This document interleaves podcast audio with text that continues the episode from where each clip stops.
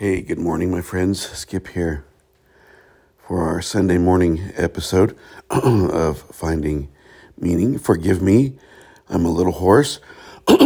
um, don't know as if I'm coming down with a, a little cold or the uh, January weather's just getting to me. But we will persevere and we will. Uh, get through the next few minutes, 15 minutes possibly, together. You know, I don't like to uh, make these things too lengthy. Uh, I want to talk about what we discover or what we can discover when we uh, begin to realize our own authenticity. So let's talk about what it means to discover your own authenticity and then what, what could happen, what really does happen. So when I say discover your own authenticity, what I'm talking about, and you know the theory by now, is that uh, you come to a realization of your own authentic self. That you begin to get beyond, or at the very least, begin to recognize everything you've been taught about the reality you are in is to one degree or another incorrect that often a lot of the things we are taught are grossly incorrect. And mostly that's because the things we are taught were concepts developed by people who didn't know themselves either. And so we live out of a really inauthentic world. Occasionally, uh, someone with real authenticity comes uh, to uh, people's attention often a religion is formed uh, out of their uh, lifetime. Buddha, Jesus. Uh, of course, everything is on a sort of scale. There are some people more aware than others. Uh, but we often, when those people who are living out of their authentic self are alive and are speaking and living, uh, they're often ostracized, criticized, condemned, even uh, put to death uh, because they're considered uh, insane or too far out. Uh, ironically, as time passes, we begin to see that these people that we call mystics or soothsayers or uh, psychics or uh, great religious thinkers that they were right. they were right because they were speaking out of a of a place that is authentically human and authentically them. Uh, someone once said, uh, "Don't be too hard on the heretics; uh, they'll end up being right in the end." Uh, I forget who said that so it's a paraphrase, but I always found that interesting. So, uh, when we begin to find our authentic self, uh, we begin to feel different than other people. We begin to feel different than the world, and there's a reason for that. Because we no longer are of uh, the things of this world. We recognize them objectively we recognize uh, that uh, there are motivating agendas and motivating factors that we didn't realize before, that we have awakened to uh, things like uh, religion really being a self perpetuating business. And again, no offense. If you practice a religion that makes you a better person, I can't um, demean that. I don't want to demean that. If that helps you, I can promise you, after having uh, been a professional religious person, that uh, the people who perpetuate religion sincerely believe what they're saying, but they live out of a false programming that is really more about perpetuating a business model. And the same is true with politics. People are convinced that their political views are correct, when really that is about perpetuating a, a business model, a, a model of money making, a model of being that uh, gives someone something false to identify with. Uh, the same could be said about any system that we humans create because we create it out of an, authenticity, a not knowing ourselves. When we begin to know ourselves, we begin to not only feel different about how we live in the world, but who we are.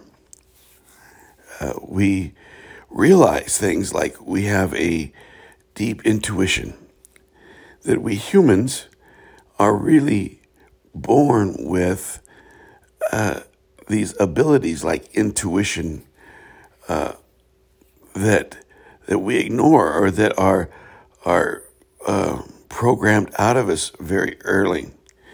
I don't know about you. I remember being a child and really living out of a as stressful as my childhood was, living out of a sense of mystery, living out of a sense of knowing, and you know, when I talk about academics being a, a way in which we program people out of the mystery, out of their authenticity, I, I I'm not saying that educators are bad. I'm, I'm not talking about good or bad with any of this, folks. I'm saying that we live out of a ignorance, thinking that we're doing the right thing academically or religiously or politically. And we don't know any better. And so we just continue to tell children that, now you, you can't know things before they're going to happen. So we end up teaching them they're not intuitive. When in fact, what it means to be authentically human is to be something that is deeply intuitive, that deeply knows, that deeply thinks, that ponders great mysteries. Uh, I came to understand myself, I guess it's probably been maybe 10 or 15 years ago, uh, as a highly sensitive person. And about 20% of uh, the population are HSP, highly sensitive people. Uh, Elaine Aron, Dr. Elaine Aron, did wonderful work uh, if you want to look into her stuff about what it means to be a highly sensitive person. And what that means for us 20% is that we process reality differently. But it took me to the age of, you know, 45 years old before I came across that. And I can't help but wonder what it would have been like if the educational system would have been there to help me with my highly sensitive uh, personage, with being highly sensitive, rather than tell me that I'm crazy or that there's something wrong with me or, or put me in uh, an isolated class. I, uh,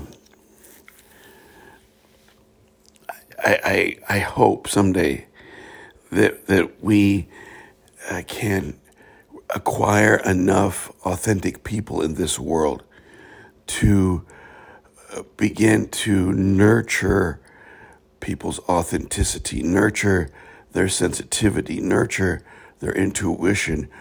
Yes, folks, even nurture uh, their psychic abilities. Uh, because I believe that innately, genetically, what it means to be human is to have some level of psychic ability. Now, that may sound strange to you, and we're, I, you know, we're going to leave our rational, what we've been taught in this podcast. I, I have encountered people who have the abilities uh, of um, of reading other people so deeply that that it is psychic it, it is a psychic thing. Of course, we attach a lot of bad connotations to the word psychic, right?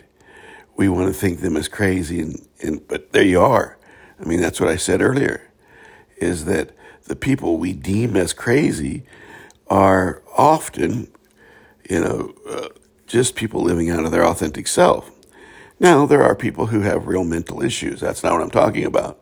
I'm talking about these people who, who know more than we do, who have a wider spectrum of vision than we do. And, and often they are, you know, well, they have been burned at the stake in the Middle Ages. Uh, they have been kicked out of religious communities. They have been uh, teased, ostracized, made fun of. Uh, part of the reason I think I was so bullied as a kid, and I was pretty bullied, is because I was really sensitive. I felt things deeply. That is, those traits, those traits of intuition, of psychic ability, of sensitivity, are foreign in the in the false reality uh, because they don't fit. They don't perpetuate the falseness. They don't perpetuate the systems that we've created to to preserve our economics or our way of thinking or our political party. Uh, as a matter of fact, these people who are sensitive or intuitive or psychic or have what appear to be paranormal abilities will challenge that system. And that system does not want to be challenged. I promise you that anytime, and I, I don't care what system you're in, uh, if it's a if it's a sporting team or a school district or a religious institution or a political institution or a family institution, if you begin to claim what is real and what is authentic and what is loving, uh, you'll probably be to some degree ostracized, uh, asked to leave, probably, because it's a disruptive thing to those false systems that we create.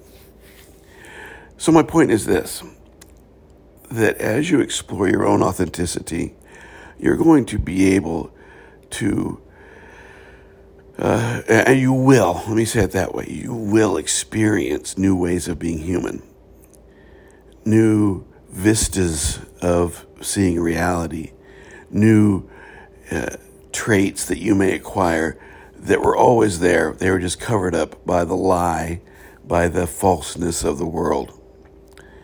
Uh, you may sense yourself becoming more intuitive more sensitive, you will certainly, you will certainly know that you are becoming more compassionate and more empathetic.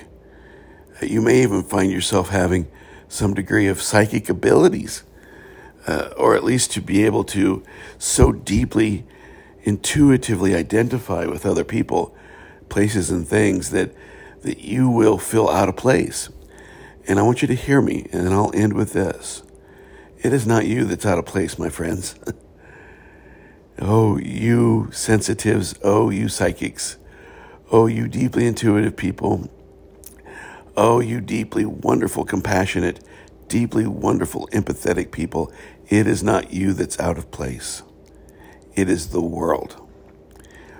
Please hear me that these abilities that you think you have you probably do. And you just have to uncover them, be it the ability to have deep compassion or empathy, or the ability to, to deeply uh, read other people, or the ability to even uh, stretch your mind across dimensions. These are all real, and they're all a part of what it means to be human. And to be human is to be spiritual and to be spiritual is to be authentic. And to be authentic is to be a human being that is fully engaged in what it really means to be a human being, a spiritual being, an authentic being. There you have it, my friends. I hope this is helpful. Have a great Sunday. Take care of yourselves. Uh, keep on the good path. We'll talk to you later. Bye bye.